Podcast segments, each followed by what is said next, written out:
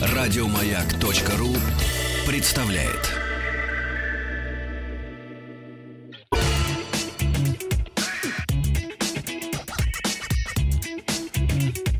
Ассамблея автомобилистов.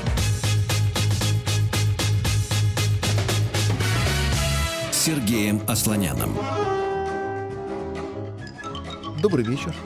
У меня в гостях Игорь Ружейников. Меня зовут Сергей Асланян. Здравствуйте, здравствуйте, Сергей. Здравствуйте, дорогие друзья. Мы наконец-то встретились. Мы любим по вечерам в нашей компании приглашать вас для того, чтобы вы послушали, иногда даже посмотрели, зашли на сайт автоасса.ру и убедились в том, что мы живые не в записи, иногда даже ручками вам машем. Телефон 728-7171 и теперь несколько слов о том, как мы с сегодняшнего числа сделали решительный шаг приближения к Европе. Россия порядка тысячелетия потратила на то, чтобы приблизиться. Петр I, пожалуй, продвинулся чуть дальше. Потом были некоторые откаты, и вот сегодня мы Прошу опять стали Европой. Ему никто не сказал, что, значит, Петр, ходят люди даже в Европу через дверь. Окно не поможет. Он- Я прошу прощения. Он искренне надеялся. И с прорубанием, в том числе и окон, преуспел изрядно. И тот исторический пинок, который наша страна получила от его ясно-вельможной коленки, закончился буквально вот только на днях. Ну, может быть, наверное, где-нибудь э, с э, нынешним витком реформы образования, потому Мгм. что это был один из последних и самых интересных отголосков системы, предложенной нам для приближения к Европе, и она касалась именно образования. Ну, на сегодняшний день у нас есть только ЕГЭ, образование как такового среднего, по крайней мере, могу судить по тому, что происходит в головах моих детей, уже не осталось. И тем не менее, сегодня мы чуть-чуть ближе к Европе, потому что мы, как нормальные цивилизованные люди, всей страной можем позволить себе косвенный налог ОСАГО выплачивать опосредованно, заполняя полис и приобретая его через интернет. Электронная версия полиса ОСАГО сегодняшнего дня доступна на всей территории Российской Федерации, и 27 страховых компаний из, наверное, 628 позволяют подобные вещи делать. Поэтому добро пожаловать на эти самые 27 сайтов региональных и столичных больших компаний. Я прошу прощения, а это услуга, скажем так, дана, наличие услуги этой или и отсутствие на откуп самой компании. То есть я предлагаю или не предлагаю, да, это мое дело. Давай, Или как Небольшая предыстория. А, С одной стороны, поскольку закон разрешает теперь уже иметь именно электронно заполненный бланк ОСАГО, то это является обязательным к исполнению, поскольку на уровне правительства и закона об ОСАГО утверждено и сегодняшнего дня ратифицировано уже не экспериментом, как три месяца Да. подряд это продолжалось на протяжении лета и первого месяца осени, а теперь это уже нормальная повседневная наша практика. Мы очень цивилизованные люди, нам шариковую ручку в кармане возить не обязательно, нам достаточно иметь клавиатуру и выход в интернет для того, чтобы в том числе решить такой важный вопрос, как заполнить бланк и заплатить этот самый оброк.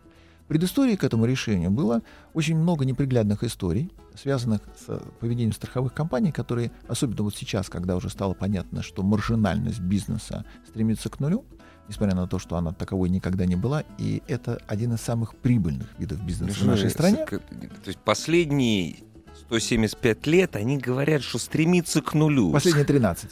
Это одно и то же. Да. С хлеба на воду перебиваемся. И полисов именно поэтому у нас нет. Печатать не на что. Это же вот последние полтора года, это из-за этого же было. У нас четыре категории граждан живут ниже прожиточного минимума или балансируют на нем. Это учителя, врачи, нефтяники и Да, страховщики. страховщики, да. Это правда. Так вот, эти сироты, которым по закону полагается отдавать 77% нам с вами, а остальные 13 себе на оперативные расходы, в том числе на скрепки, на премии, на зарплаты, никогда не достигали этого уровня, и ОСАГО всегда была сверхприбыльным бизнесом, тем не менее мы слышали обратное.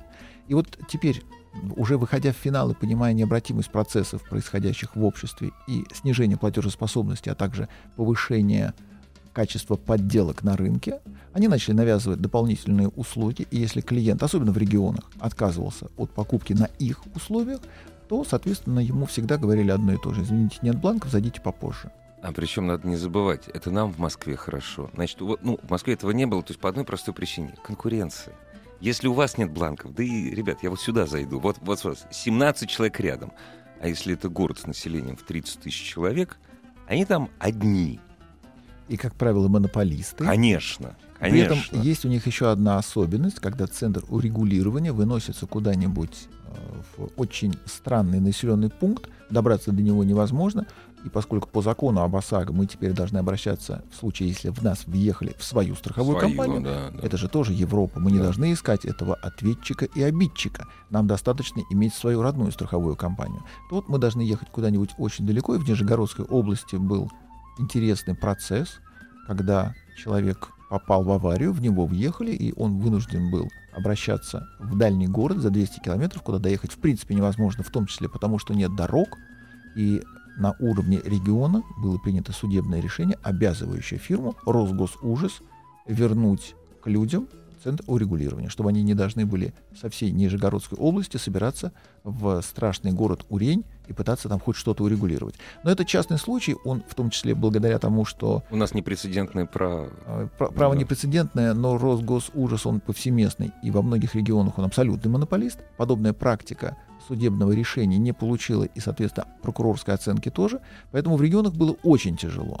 И в конце прошлого года уже стало абсолютно невыносимо, потому что людям отказывали в страховании, и они уходили на улицу и попадали в руки гаишников, ведь без страхового полиса ты не имеешь права управлять транспортным средством. Да ну. Штраф и штрафстоянка. Или что они делали? Или они покупали полис, ну как, поддельный, мы не знаем, его подделали, или полис украденный они покупали, на самом деле. Потому что Вот ты, я прошу прощения, я не перебиваю. Есть проблема поддельных полисов, да, а есть проблема якобы украденных. Понимаешь? Вот это вот сам, по которым ты ничего не получишь. Ну, не ты, в смысле, или ты, или тот, в кого ты въехал. И мы все ждали электронный ОСАГО. когда мне нужно было не, не так давно быстро застраховать свою машину, я э, в Яндексе определил географическую точку своего пребывания, где наиболее интересно мне было бы, чтобы не выходя далеко Мгм, за крылечко, найти подобную услугу. Фирма называлась Гоблин страхование. Угу, Она мне фирма. предложила великолепно совершенно исполненный полис со всеми степенями защиты, Мгм. который был в том числе внесен в официальный реестр. То есть даже внесен. Да. Стоил он дешевле. Прелесть какая. Какая прелесть. Я знаю регионы в нашей стране, где люди ездят на машинах без государственных регистрационных знаков, без прав. Вау, ну и что? И Это без страховок. инвесторы. Инвесторы такие ездят. Нет, Вот. И ничего. налог там такой маленький. Нет, совсем нет. Это не, не тот регион, нет? Это массовое явление за пределами больших городов. Я, Да. например, ехал из Архангельска в Мурманск, Мгм, он же Мурманск, Мгм, и в том Мурманск, числе да. крался по морю, мгм, по зимнику. мгм. И когда я заезжал в довольно крупные населенные пункты и видел там, что все машины ездят без номеров, я у местного спросил, А как так? Говорю, Аж, э, я говорю, да. почему? Он говорит, «О, ну, они очень приятные люди. Вот эти Ну, конечно, поморы, да. Это фантастически крепкие, Это серьезные, очень хозяйственные люди, которых советская власть изжить не смогла, несмотря на то, что расстреливала массово, и остовы домов там стоят из-под снега по сию пору. Мгм. Я у него спросил, почему без номеров? Он говорит, у меня инструментальный ГТО в 400 километрах отсюда. Ага, У меня ближайшая заправка 120. ну да. Я говорю, а если гаишник? Ну, вот так вот. да. Нет, его ответ Да. был более точным. Тайга большая. Тайга Лет через пять большая. найдут. Да. Он был в этом отношении абсолютно точен. И вот для того, чтобы решить все эти проблемы, нам было позволено иметь возможность через интернет решить все подобные вопросы в свою пользу. Поэтому сегодняшнего числа абсолютно любой имеет возможность В 27 в компаниях. 27 компаниях, но это не так важно, потому что тебе не нужна региональная привязка. Да, Конечно, да, да. коэффициент тебе тут же пересчитают, но интернет и сайт, он вне границ. И Это поэтому недоработка, кстати. Э, погоди, не подсказывай, через какое-то время может быть все что угодно.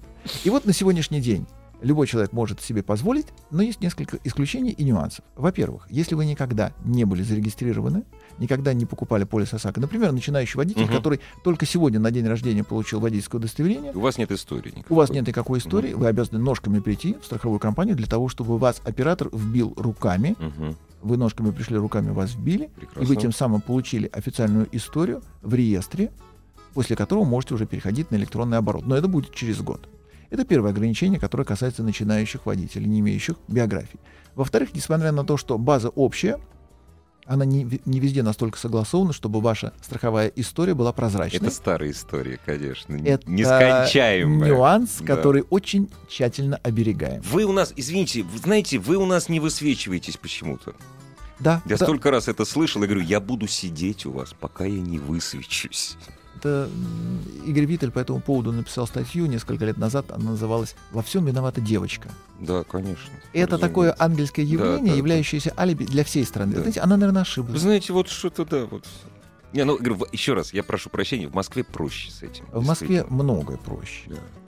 Но есть еще один более приятный нюанс. Поскольку наш полис ОСАГО является еще подтверждением пройденного техосмотра, а техосмотр никак не может быть опосредованно без участия вас и вашего автомобиля решен в вашу пользу, это означает, что полис-то, конечно, ОСАГО электронный, но только вы должны поехать на пункт инструментального техосмотра, ну, за те же самые 400, 500, 600, иногда 800 километров, пройти его, вы должны быть вбиты в базу, после чего вы уже, конечно, ничего не должны.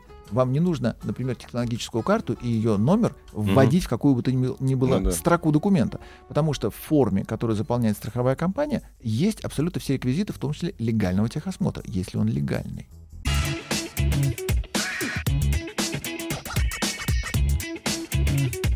Ассамблея автомобилистов. Сергеем Асланяном. Так вот, появление электронной возможности заполнить полис ОСАГО и получить его к себе, в том числе на принтер, не избавляет нас с вами от необходимости прийти своими ногами или поехать за рулем своего транспортного средства на инструментальный техосмотр, который есть далеко не везде, не в каждом городе, не в каждом населенном пункте. Я не так давно ездил по ближнему Подмосковью, заехал в город, в котором мне приспичило срочно помыть машину, потому что я туда заехал через грядки буераки, был довольно неопрятен и испачкан. Мне показалось, что я диссонирую с общим обликом этого лубочного исторического городка. Яндекс карта мне показала, что в этом городе, а это был именно город, нету ни одной мойки. Там много чего не было. Там не было ни одной сберкассы, там не было ни одного Сбербанка, там не было ни одной мойки, и там было всего два автосервиса, которые назывались грузовой шиномонтаж. Прекрасно, прекрасный город. Это, знаешь, что только ты не говори никому, как он называется, потому что это оазис. Оазис. Он Но не туда лучше не был- попадать. Причем это историческое место, где чрезвычайно много чего посмотреть и очень много мест, чтобы поплакать и порыдать, поскольку все войны, какие только были, прошлись там, оставив массу мемориалов, могил и разрушений, и с тех пор, ну, кроме памятников, ничего там не изменилось, поэтому куда стреляли и куда Ну попадали, да, видно по сию видно. пору. Видимо, тогда же и разбили абсолютно все мойки и все банкоматы в этом Понятно, городе. что там не будет никакого инструментального контроля. Не будет. Никогда. И придется ехать далеко, в большой-большой центр. Ну, благо до Москвы действительно рукой подать, всего 4 часа, и ты в Москве. Ну, прелесть как. И вот э, после того, как вы, предположим, приехали куда-то, прошли государственный техосмотр, вы приехали в страховую компанию, либо сели за компьютер и ввели туда данные своего автомобиля, дальше там подгружаются автоматически ваши паспортные данные, Мгм. водительское удостоверение, в лучшем случае, если все хорошо складывается, и ваша биография предыдущих страховых случаев, в том числе их отсутствие. По полису сразу понятно, по вашему обращению, что у вас легальный техосмотр, в этом отношении тоже никаких проблем нет. И вам в почту после того, как вы оплатили, приходит образец этого самого документа, который документом не является. Не, явля- не является. Образец. Абсолютно. Это образец. Потому что в правилах дорожного движения, пункт 2.1.1, сказано, что водитель обязан предъявить документы, в числе которых оригинал полиса, копия не допускается. Слушай, ну так это ж просто праздник начался на дорогах у ЕБДДшников наших, а? И это означает, Праздник! что вы выехали без документов, неважно, какого у вас нет. А поэтому милости просим на штрафстояночку. который является мерой обеспечения, вне зависимости от того, где это счастье вас накрыло, Да. например, в городе Мценске, а до Да. Москвы вы идете пешком. Да, ну, же, ну, по закону же все. Прекрасная идея, я считаю. И полис, который вы оформили как европеец, нажав кнопку Enter, Не выходя из вам через туалета, какое-то время принесет негр, да. Мгм, либо курьер. мгм. А пока он этого не сделал, никакие электронные документы инспектор не должен принимать во внимание, поскольку Написано, подтверждения нет, написано, нет. а то, что всё, у него да. в базе, который, может быть, он подключен, а может быть и нет написано, для него не указ, поскольку в правилах дорожного движения Написано эту норму, четко все. да, не ее, ник- прописали. ее никто не менял. отменял. Поэтому мы должны с собой возить оригинал полиса ОСАГО. В противном случае штраф 500 рублей, и это минимальная мера административного воз- возмездия к нам с вами, если, конечно, инспектор имеет базу данных и, в принципе, по-хорошему к вам настроен. Но он может подождать небольшое количество времени, например, полгода, и выйти на охоту, прекрасно понимая, что за это время, как минимум, у каждого второго будет тот самый электронный документ, Да, не да. подтвержденный бумажным носителем никак. То есть вот стрелять можно не целясь. Да. Yes, сюда ходи. Прекрасно, прекрасно. 500 рублей не деньги, и тем не менее для старательного начинающего инспектора с погонами, не запятнанными ни одной лычкой, это тоже заработок. Ну и потом, понимаешь, копейка бе- бережет, опять же, сейчас ни от каких денег отказываться нельзя. Вот, а они люди старательные у нас, когда речь касается их денег. На моем веку не было ни одного до конца продуманного постановления, решения или поправок к кодексу, после которых система бы сработала без дополнительных обсуждений, урегулирований и дополнительных поправок. Слушай, ну это регулятор кто? Центробанк, правильно? Центробанк же регулятор. Центробанк. К нему он занят сейчас, у него другие проблемы. А Центробанк э, не единственный игрок на этом поле, потому что подобные внесения в законы Ну это да. не его удел. Ну да, он регулятор только. У нас законодатель Государственная Дума. Все остальные исполнительные Они власти. тоже заняты. И они, будучи лучшими из нас, с прекрасной подготовкой людьми, решили приблизить нас к Европе, оставив некоторое количество чисто наших деревянных суконно-пасконных лыком шитых нюансов, с которыми теперь непонятно, что делать, потому что это требует дальнейшего урегулирования. Дело все в том, что большинство депутатов э, по роду своей деятельности, они вынуждены проводить очень времени много в Москве. Они видят, вот пункт техосмотра, да? Раньше какие очереди были, а сейчас нет. А то, что гораздо больше населения России живет за пределами Москвы, Московской области, ну, они просто не видят. Ну, просто не видят. И то, что там не, не то, что очередей нет, а нету пункта техосмотра, они этого не видят. Вот та скорость, с которой эти люди, приехавшие в Москву, понаехавшие в Москву, забывают свою Забывают, да, родину, да, да. она на самом деле изумительна, потому что из памяти стирает слишком много очень важных файлов. И эти люди, которые потом, приехав в Москву и хлебнув московской колбасы по хорошей цене в своем буфете, понимают, что жизнь только здесь и осталась, пишут удивительные законы, которые с точки зрения человека, живущего за пределами МКАДа, вызывают легкое изумление. Ну да. Потому что когда, например, теперь нужно, благодаря их заботе, в автошколу обязательно приезжать, учиться, и никакого экстерната нет, а во многих серьезных населенных пунктах с большим поголовьем податным нету ни одной автошколы, и поэтому люди должны мигрировать всерьез и надолго, например, обивая или живя на крылечке автошколы полгода, Нет, о ценах мы даже говорить. О ценах даже говорить не факт. будем. Сам факт. Да, э, да. человека лишили права научиться у себя на малой родине, а потом приехать сдать экзамены экстерном. Он лишен этого права. А как можно научиться без инструктора? Интернет же только для игр. А как можно научиться ездить на машине без инструктора, который всегда говорит, ну договоримся. Как можно? Невозможно. И точно так же решено с мотоциклами. И очень интересно, когда вот сейчас у нас, например, пытаются накинуть ошейник на велосипедистов, и в Москве это абсолютно правильно, потому что в Москве велосипеды нужно изживать, им тут не место ни при каких обстоятельствах. Но для остальной страны это транспорт, и вешать на него, например, обязательства и права водителя транспортного средства, обременяя в том числе оброком в виде ОСАГО, Оброк. Главное оброк. Ладно, что, господи, учить водить. Пускай так вот права. Оброк. И ОСАГО. со на велосипед. скутерами именно это и сделали. Так и сделали. И во да. очень многих населенных пунктах нету иного шанса выбраться на большую землю за солью или за хлебом, или за спичками, или за свечками, кроме как сесть на эту штуку и попытаться хоть как-то доехать. Не все у нас там атлеты, и не все у нас валуевы для того, чтобы, распугивая флору и фауну, выходить один на один с действительностью, решая свои вопросы. Остальным нужно как-то добираться. Бегом 42 километра. Конечно. 195 метров. В том числе, если ты Да. встретил, где-то в тайге Валуева, Да, а у да, тебя, да. например, мопед. А на мопед тебе нужны права, тебе нужна ОСАГО, номер, потому что он больше, чем 50 кубов. И это опять-таки решение законодателя, приехавшего из этой самой деревни в Москву. Причем, заметь, вот э, я не понимаю, почему так происходит. Вот ты вот приезжаешь в такой населенный пункт, да? За спичками, за солью, за спичками. Инструментального контроля там нет. Там нет конторы, которые торгуют ОСАГО, да? Там ничего нет. Но ГИБДДшника ты там обязательно встретишь, понимаешь? Вот он там есть точно, даже вахтовым методом. Я заехал в город Тотьму, и там посредине, на Ой, центральной Тотьма прекрасный площади, город. находится местное управление ФСБ. И написано, когда у него приемное время. Можно прийти и поговорить. Дорогие друзья, поговорим сразу после новостей спорта на частотах радиостанции «Маяк».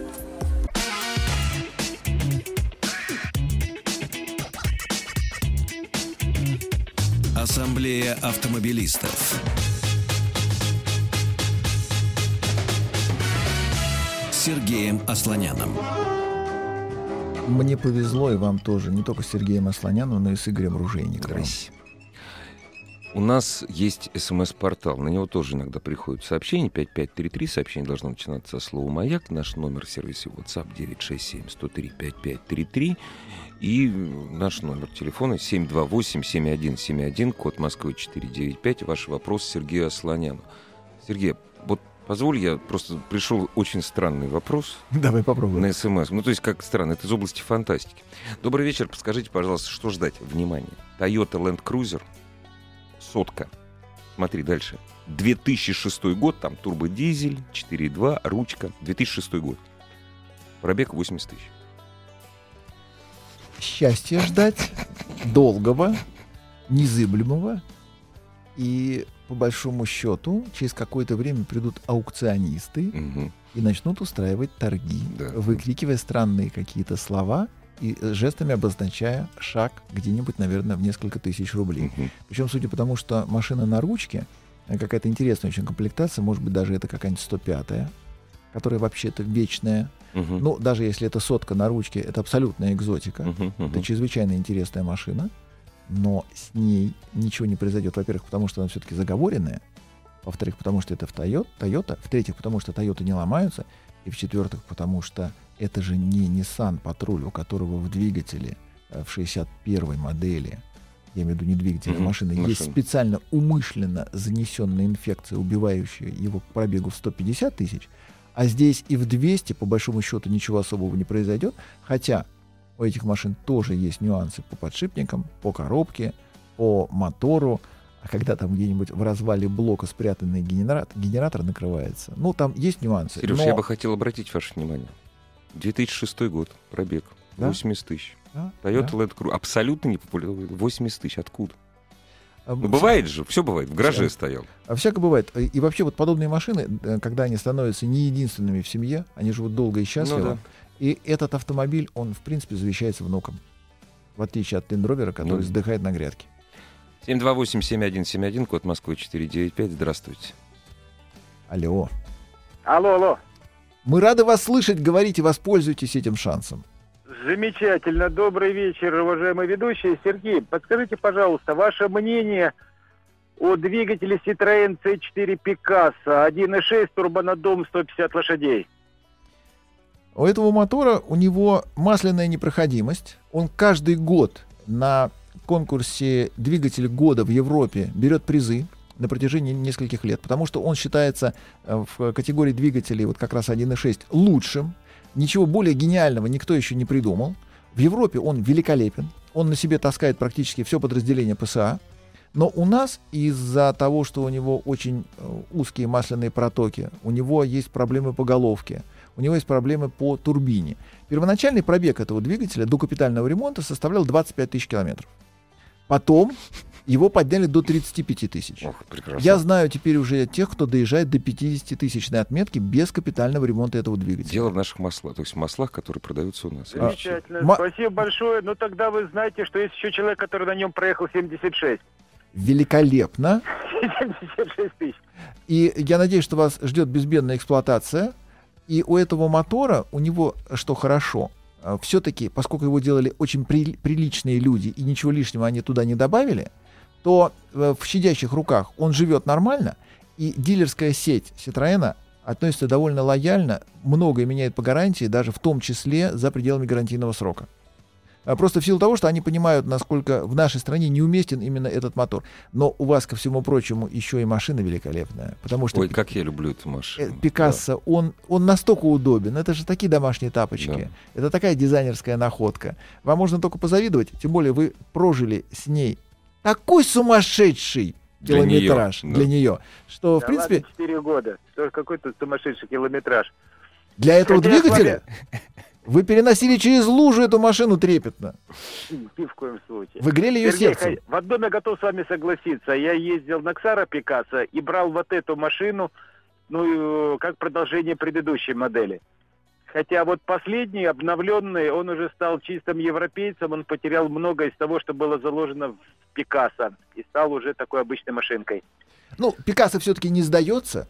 А когда нам с вами очень захочется оригинальности, недоступной у остальных производителей, мы пойдем и купим себе по кактусу.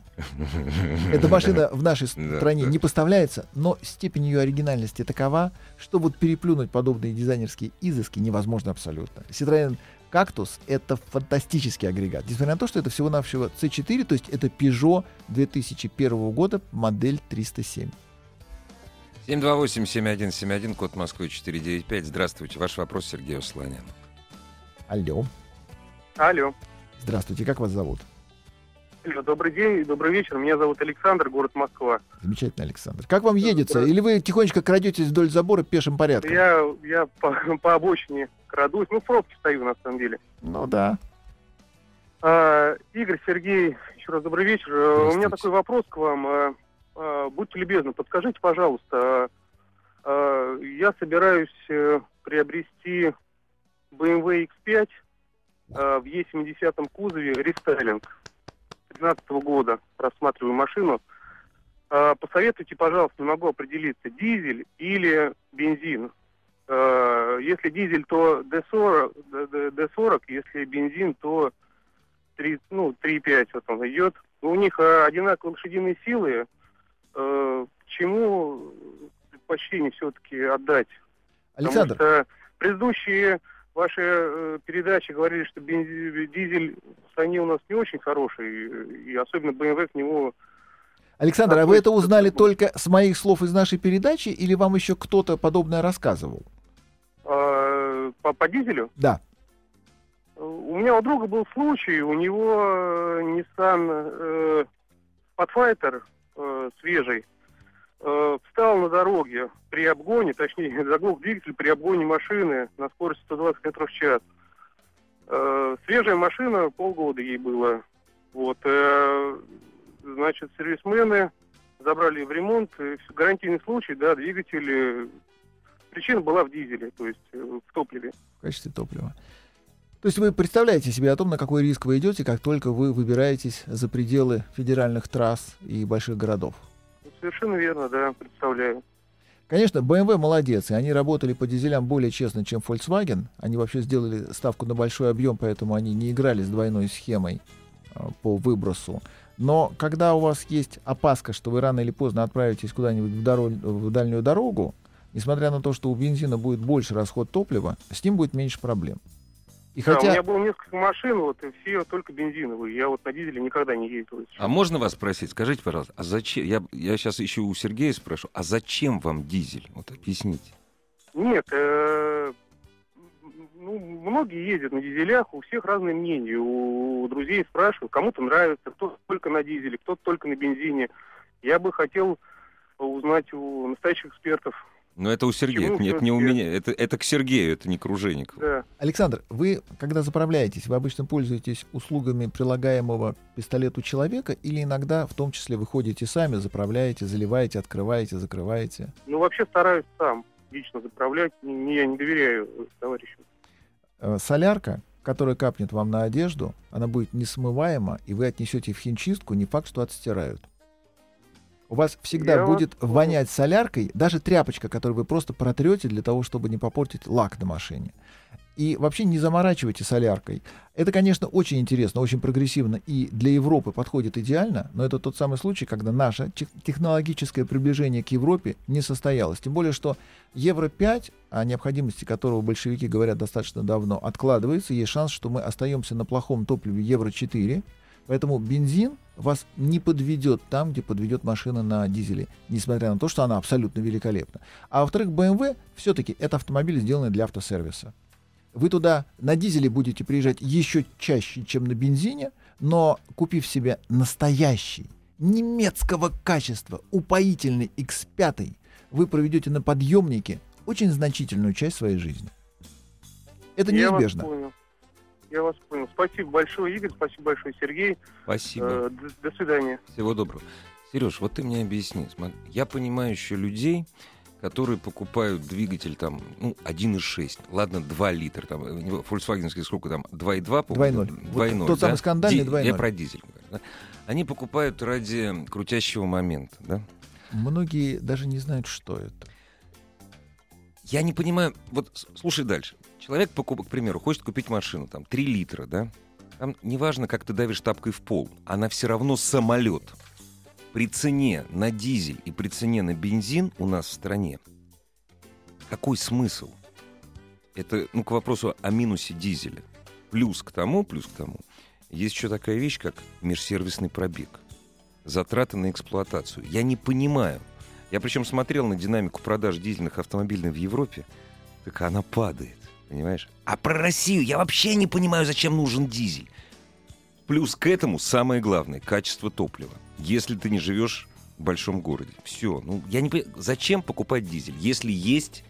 э, дизель, нет, зачем покупать дизель, э, там, если ты рассчитываешь на машину трехлитровую, там, два с половиной литра? Смысл? Крайне редкой надобности покупка дизеля оправдывается только в том случае, если ты путешественник, у тебя за счет дизеля и его расхода топлива запас хода гораздо больше, чем да, бензиновом. согла- Вот это согласен, да. В остальных Всё. случаях не имеет смысла, потому что проблем будет очень много. У меня был случай, э, я бы тебе рассказывал, э, фантази... Это...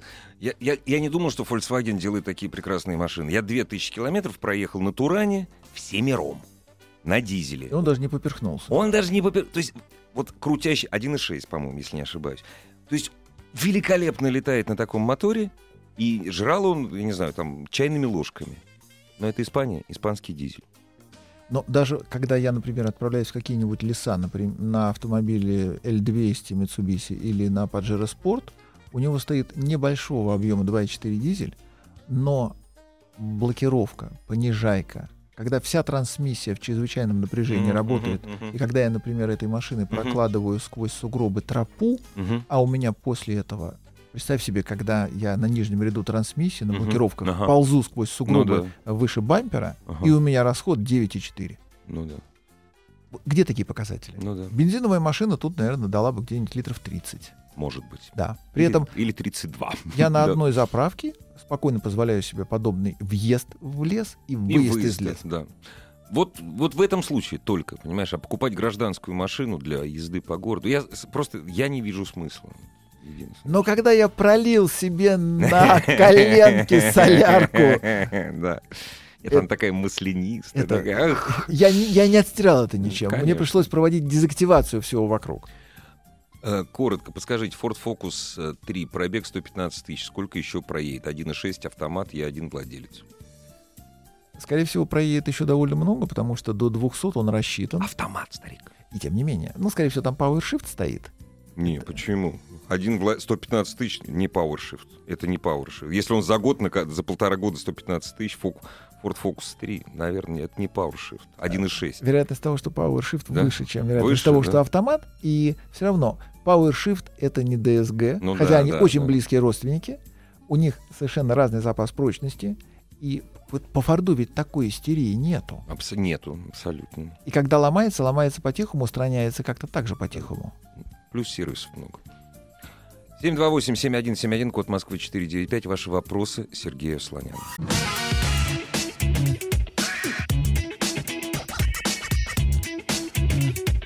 Ассамблея автомобилистов.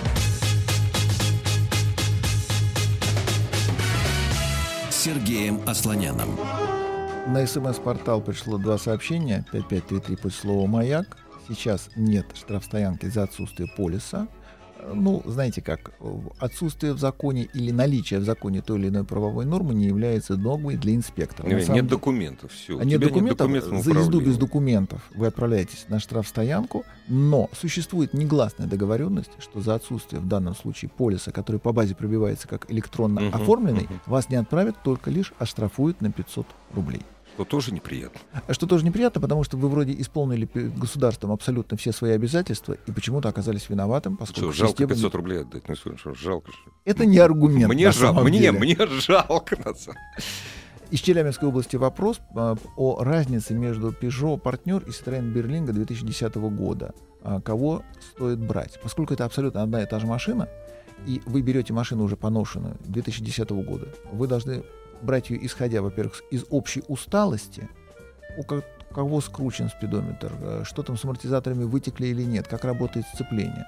И исходя из тех отношений с ремо- ремонтной базой, которые у вас уже налажены. Если у вас есть кто-то на Peugeot, соответственно, лучше берите Peugeot, потому что у них, несмотря на то, что коды по запчастям совпадают довольно часто, у вас все равно так или иначе заказ запчастей и производство работ будет идти по так называемым фишкам Peugeot.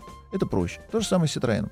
То есть ориентируйтесь в данном случае уже на то, как вы его будете лечить, а не то, как вы на нем будете благоденствовать. Ну, наверное, еще все-таки надо посмотреть. Это машина двойного назначения. Вот у меня, допустим, соседка ездит вот, на партнере, да?